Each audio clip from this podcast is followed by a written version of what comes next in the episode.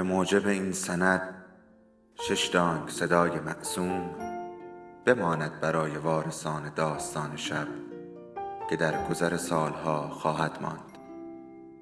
ارادتمند داستان شب.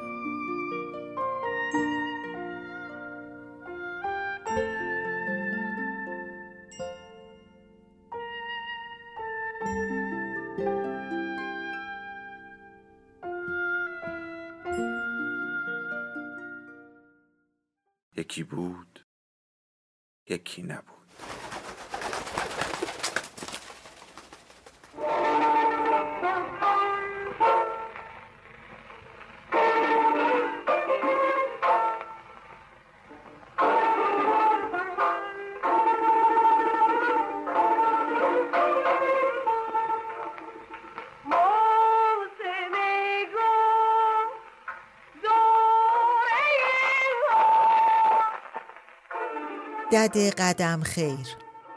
جلد دوم از چهار پاره مادران و دختران نوشته محشید امیرشاهی. فصل هشتم.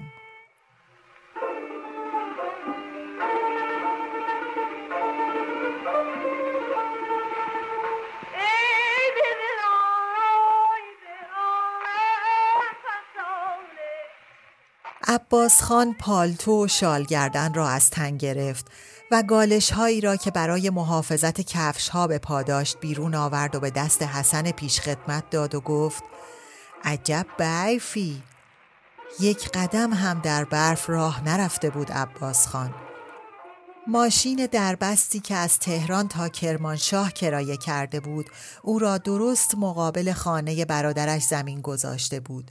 و پارو دالان پهنی میان در منزل تا امارت باز کرده بود که جز هاشیهی سفید بر آژند آجرهای قزاقی کف حیات نشانی از برف نداشت. برف در دو طرف این راه رو تجیر بسته بود و درختان و بوته های باخچه ها در زیر لایه های آردی برف پست و بلندی نرم و چشم نواز در پهنه حیات ترسیم کرده بود. دستهای مهرولیا بر پشت صندلی راحتی کنار بخاری تکیه داشت و با محبت به برادر شوهرش نگاه می کرد. گفت بیا بشین پهلوی بخاری تا گرم شی. الان چای تازه دمم می‌رسه. اتاق گرم بود و رفع عمیق آن با دو شمدان مرصع و یک گلدان بلور خوشتراش زینت شده بود. عکسی از مهرولیا و امیرخان که سرها را کج کرده و به هم چسبانده بودند و عکسی از شهرارا سوار بر اسبی چوبی در دو قاب طلایی با حاشیه مخمل سرخ میان دو لاله ناصری شرابدار بر سر بخاری دیده می‌شد. تصویری از جوانی سردار مفخم در جبه ترمه شمس الماس و کلاه ماهوت بیلبه و دو غلام بچه‌ای که پشت صندلیاش ایستاده بودند بر دیوار بود. بقیه دیوارها را قفسه های کتاب پوشانده بود. پرتقال و نارنگی در کاسه نقره و پسته و تخمه در ظرفی کشکولی بر میز کوتاه میان سندلی های راحت قرار داشت. عباس خان نگاهی به دور تا دور اتاق انداخت و به مهرولیا گفت نمی‌دونم تو چه می‌کنی اما آدم واید خونت که میسه احساس آیامس می‌کنه. مهرولیا با لذت خندید و گفت این خونه قفس قد یه قربیله. دو تا گل و سنبل که توش بذاری پر میشه. درست کردنش کاری نداره. حالا بیا بشین تا خستگیت واقعا دره. حیف امیر نیست. سفر چطور بود؟ عباس خان در حال نشستن بر صندلی دستها را به هم مالید و گفت طولانی 500 300 کیلومتر و بکوب اومدیم.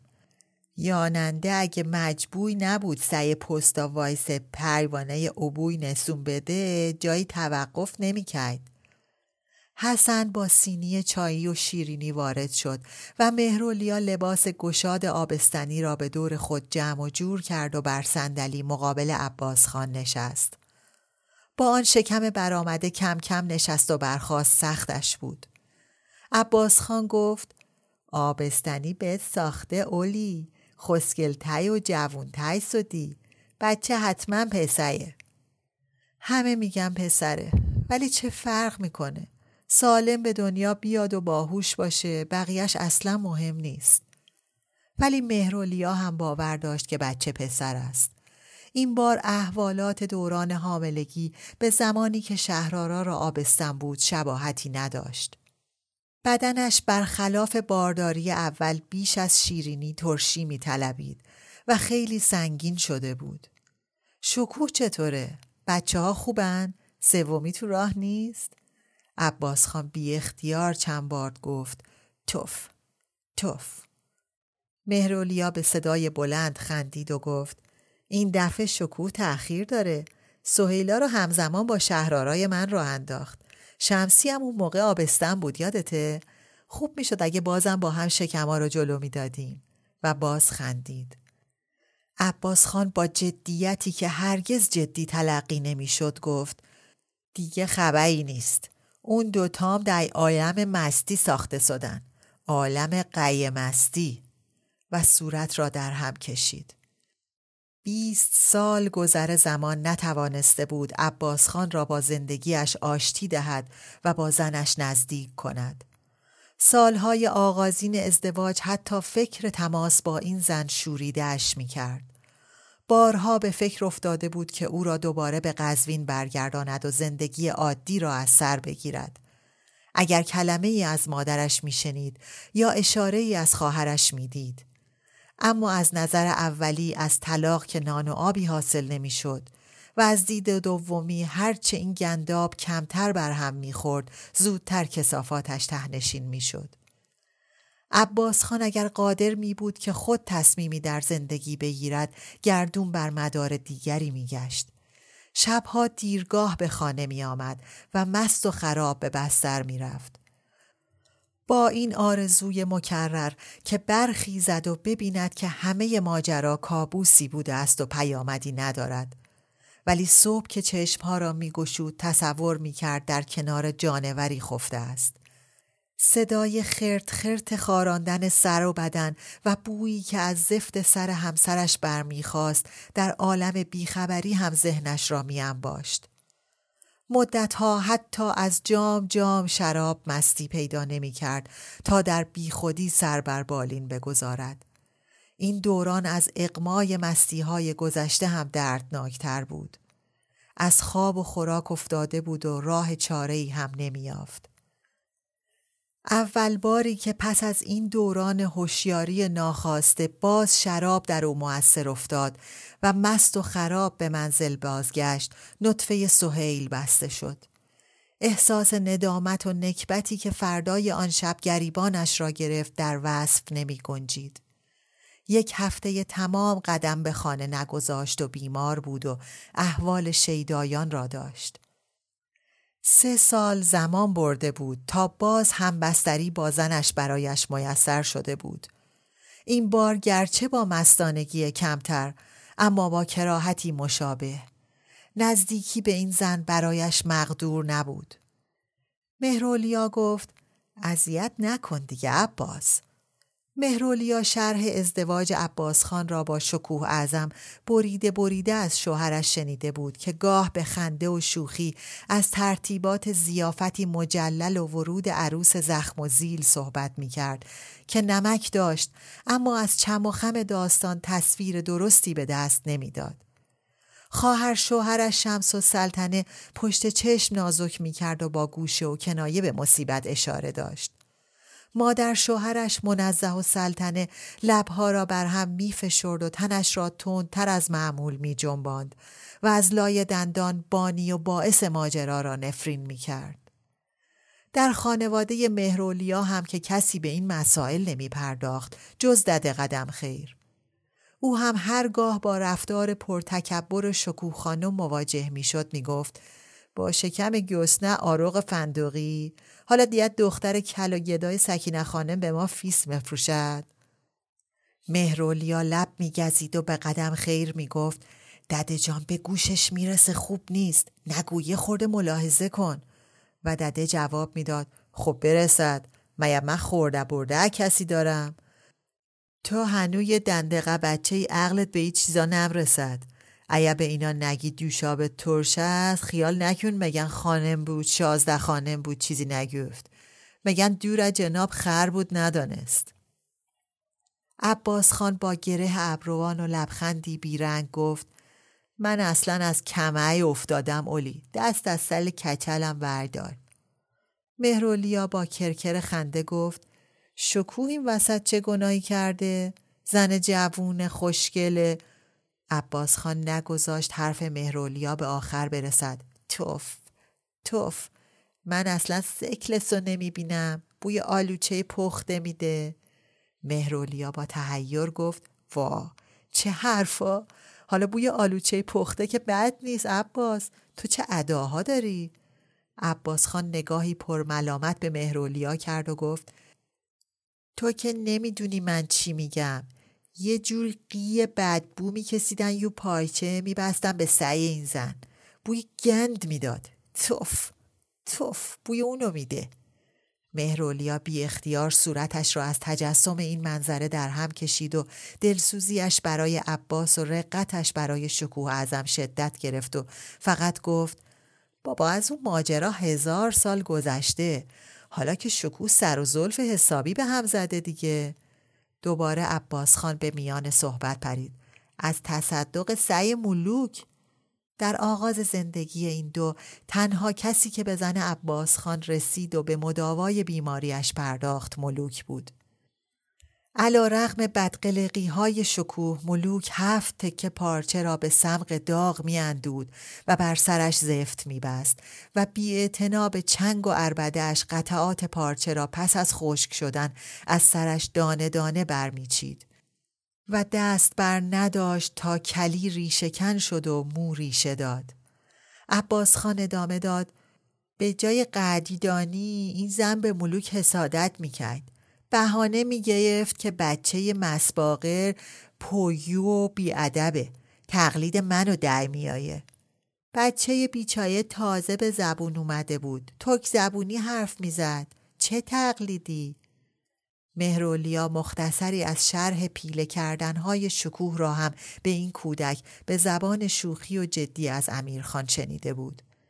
از این ماجرا هم عمری میگذشت. حالا سالها بود که مشباغر صاحب حجرهی در بازار و خانهی در نزدیکی مسجد شاه بود. دو سالی می‌شد که برای پسر بزرگش مغازهی باب روز و آبرومند در لالزار به راه انداخته بود و دو دختر و یک پسر دیگرش را هم روانه مدرسه کرده بود و زندگیش رنگ و بویی دیگر داشت.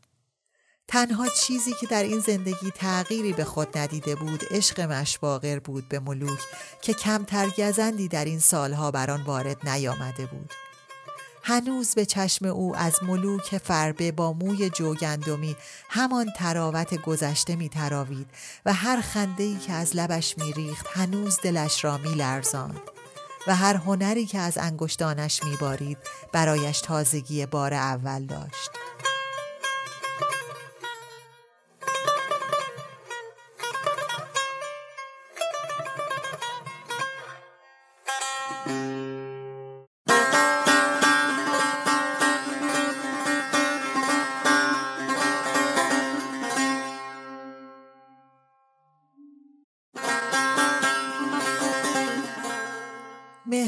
نمی‌دانست چقدر حسادت جاریش به ملوک و فرزند ارشد او از روی آگاهی بوده است و چه اندازه از روی عادت چون شکوه ذات حسود داشت. هرچه بود مهرولیا باز زبان به دفاع از او باز کرد ولی عباس خان با حرارت گفت تو این زن رو نمیسناسی اولی بی خود وکیل مدافع نسو فقط مواظب باز پیه گرگ به تنت نماله. پیه گرگ؟ برای چی؟ که از چسم سوهی بیفتی. مهرولیا خندهی بلند کرد و گفت باز دروغ بگو. مگه من هووشم؟ عباس خان گفت همه زنا به چسم این زن هووان. مهرولیا موضوع صحبت را عوض کرد. وای جای امیر خالی فقط وقتی با توی من یه خورده از داستانای بچگیتون رو میشنوم وگرنه هیچ وقت از اون روزا حرف نمی‌زنه. حالا راستشو بگو عباس. موضوع امتحان درست چی بود؟ بگو دیگه امیرم نیست که بتونه خلافشو بگه. داستانو تعریف کن. عباس خان از هفته سالگی دیگر قد نکشیده بود ولی به وزن اضافه کرده بود. حالا صاحب شکمی بود و مختصر قبقبی. میانه سرش هم به اندازه یک کف دست تاس شده بود و اخیرا مثل معید الاسلام سبیل مگسی کوچکی در گودی بالای لبش سبز کرده بود. چیزی که از دوران نوجوانی برایش مانده بود قیدش بود به برازندگی در لباس. هنوز پاکیزه و گران قیمت می پوشید و سلیقه پیرپسند دوران بلوغش حالا با سنش مناسب تر بود. عباس خان با خنده شکمش بالا و پایین رفت و گفت بی خود میگه امی پیت و پلا. آخرین امتحان پایان مدرسه امتحان هندسه بود. عباس خان مایه چندانی در ریاضیات نداشت. ولی امیرخان در همه دروس شاگرد ممتاز کلاس بود و تنها رقیبش کازم خان بود که گاه او گوی مرتبه را می برد و گاه امیرخان. سندلی های اطراف امیرخان در تالار امتحان همیشه پرخواستار بود و نزدیکترین صندلی همیشه از آن عباس خان. آقای پورسینا صورت مسائل را با صدایی رسا و شمرده دانه دانه خواند و شاگردان نوشتند. به محض تمام شدن املای صورت مسائل عباس خان به وول خوردن افتاد و با اشارات چشم و ابرو جوابها را از امیرخان طلب کرد. امیرخان می‌دانست که تا جوابها را به برادر نرساند فراغ پر کردن ورقه خود را نخواهد داشت. بنابراین به سرعت راه حلها را بر کاغذی نوشت و در یک لحظه قفلت معلم و ممتحن آن را بر سر میز عباس سراند و بعد سر فرصت به پاسخ دادن به سوالات مشغول شد. دو مسئله از سه مسئله ای را که طرح شده بود از دو راه حل کرد. جوابها را با خطکشی شکیل و قلمی دورنگ از صورت مسئله و مراحل حل جدا و مشخص ساخت. قضایای مورد سوال را با خطی خوش توضیح داد و به کمک پرگار و گونیا اشکال هندسی را به جوابها افزود. و وقتی یک بار دیگر ورقه را مرور کرد هنوز ربع ساعت به پایان امتحان وقت مانده بود. امیرخان به قصد تحویل ورقه امتحانی از جا برخاست. ولی قبل از آنکه کامل از صندلی برخیزد عباس خان با لحنی خفه و منقلب گفت فیقت و یه دقیقه بده به من یه دقیقه.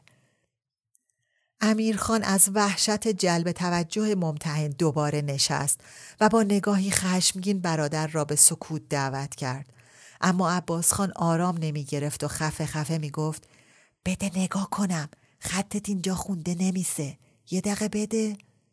چند شاگرد دیگر متوجه این منظره بودند و گردن میکشیدند و گاه سر را به سمت این دو و گاه به طرف آقای پورسینا میگرداندند.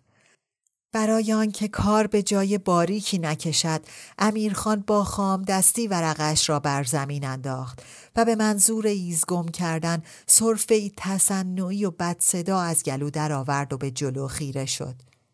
عباس خان چون قرقی کاغذ امتحانی را هنوز به کف اتاق نرسیده قاپید و لحظه ای مفاد آن را از نظر گذران و بعد پیش از اینکه امیرخان از نگاه خیره به درآید و سر به جنباند اسم خودش را با خطی خانا بالای ورقه نوشت.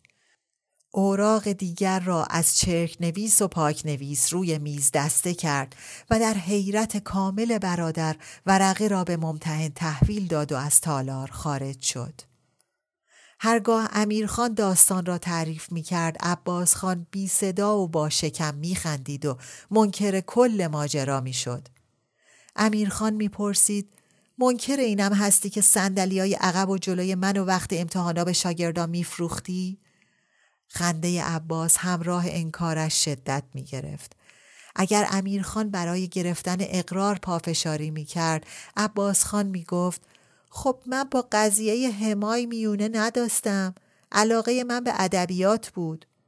و امیرخان چشمها را گرد می کرد و به برادر خیره می شد و می گفت فروش سندلیا برای دهنکجی به قضیه همار بود. بسیار خوب. با اون همه علاقه به ادبیات چرا انشاهاتو من می نوشتم؟ عباس خان با خنده شکمش بالا و پایین رفت و دوباره گفت پیت میگه ویقس و ویداستم اما فقط یونویس کردم و پس دادم مهرولیا به قشقش خنده افتاد باز دروغ بگو پس چرا تو بیس گرفتی؟ معلوم میشه داستان همونه که امیر تعریف می‌کرد ای بدزاد عباس خان دنباله ماجرا را گرفت. وقتی اویاق و پس می‌دادم با مزه سد مصحح پویسینا نبود یکی دیگه بود. معلم و مصحح با هم اومدن تو کلاس. گفتن اینجا در امتحان هندسه تقلب شده. دو نفر تقلب کردن. زهه من آب شد. گفتم گی افتادم تموم شد. اسمایو خوندن. امی خان امی پاسد منم خودم آماده کردم که پاسم اسم بعدی و خوندن. کازم خان. مهرولیا عیش عالم را می کرد. داستان را در حضور برادر شوهر از امیر شنیده بود ولی باز شنیدنش هم شیرین بود و او را به دوران درس و مشق خودش باز میگرداند و بیش از آن از این بابت شیرین بود که به زمان کودکی شوهرش مربوط می‌شد زمانی که از نظر او ناشناخته بود هر قدر او در بست خاطراتش زبان گشاده بود امیرخان در این زمینه زبان بسته می ماند. در مقابل اصرارهای مهرولیا غالبا می گفت آخه چی بگم حادثه جالبی نبوده که تعریف کنم از خال منور و علی اکبر خان با لذت حرف می‌زد و از پدرش میرزا محسن خان به مهر یاد می کرد. عباس خان دنباله را گرفت. از بس این دوتا امی و کازم با هم دعیس حاضر کرده بودن خطاسون به هم سبیه شده بود. یه سیوه داست. ممتحن خیال کرده بود این دوتا تقلب کردن. و باز شکمش به جنبش افتاد و اضافه کرد این کازم خان خیلی دعیس خون بود اما من سیس و سیه میمالیدم یه عباسی نخودی کیسمیس میخریدم. نخود و میذاستم تو سیکم کیسمیس. دونه یک عباسی به کازم خان میفیوختم. مهرولیا به قش و ریسه افتاد. باز دروغ بگو. اون چرا حالو می‌شد می‌خرید؟ می‌گفتم نخود کیسمیس فینگیه عباس خان به یاد شیطنت دوران جوانی دستی به سر تاسش کشید و لبخندی پهن بر لب نشاند. خدایا از دست تو عباس دلم درد گرفت عباس خان که حرارت مطبوع اتاق و چایهای پیاپی و مرور گذشته های دور به بدنش جان دوانده بود به راه رفتن افتاد از جوانی تا به نشستن برای زمانی طولانی نداشت. دو سه بار که عرض و طول اتاق را پیمود پرسید چمدون و کیف دستی من کجاست اولی؟ مهرولیا جواب داد چمدان را حسن گذاشت توی اتاق خوابت. کیف دستی همونجا زیر رفه. عباس خان تصمه های کیف چرمی را باز کرد و از داخل آن یک قاب عکس خاتم بیرون آورد و گفت اصفهان که بودم این قاب و به نیت تو خریدم. قاب ظریف عکس نیمتنه مردی خوش سیما را در میان گرفته بود که سبلتی پر و پیشانی بلند و چشمانی نافذ داشت و از یقه دکمه شده اش گردنی کشیده برآمده بود و بر سرش کلاهی عطابکی استوار بود. مهرولیا با دقت به عکس خیره شد. عباس خان گفت عکس میرزا محسن خان پدای من و امیه. اولی با شادی گفت چه سوقات فوقلاده ای عباس جان. واقعا شاهانه. عباس خان دو سه بار دستی به چانه کشید تا رضایتش را از اینکه هدیه مورد پسند واقع شده است نشان دهد. مهرولیا چندین بار سراغ عکس میرزا محسن خان را از مادر شوهر گرفته بود و هر بار بهانه ای شنیده بود تا بالاخره خانم منزه و سلطنه آب پاکی را دستش ریخته بود. عکس کجا مونده دیگه جانم؟ وقتی باغ و خونه منیریه رفت کاغذ ماغذان باش رفت. گونی گونی آشغال کجا جا می‌دادم مادر عباس خان توضیح داد این از یوی یه عکس دست جمعی بزرگ شده موقع تحسن تو مجلسه عکس به دلیل زیاد بزرگ شدن خال خال بود و چون رتوش فراوان شده بود به نقاشی میمانست و سیاهی هایش قهوه‌ای می‌زد. با این حال روشن و صاف بود. مهرولیا قاب عکس را روی سربخاری کنار دو قاب دیگر گذاشت و باز با علاقه و کنجکاوی چشم به صورت پدر شوهرش دوخت. بچه در این لحظه با شدت و هدت در شکمش به جنب و جوش افتاد. اولی بی اختیار دست بر دل برآمدهش گذاشت و گفت به نظرم بچه به میرزا محسن خان بره. نمی‌دونی چه قوقایی به پا کرده. عباس خان با اطمینان گفت من که گفتم پسر میسه.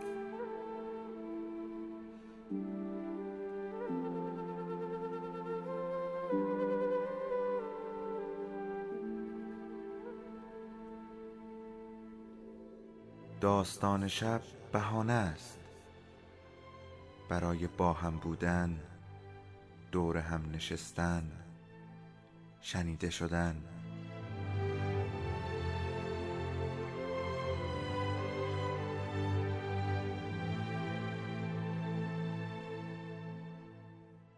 صدای افسانه ها رو میشنویم.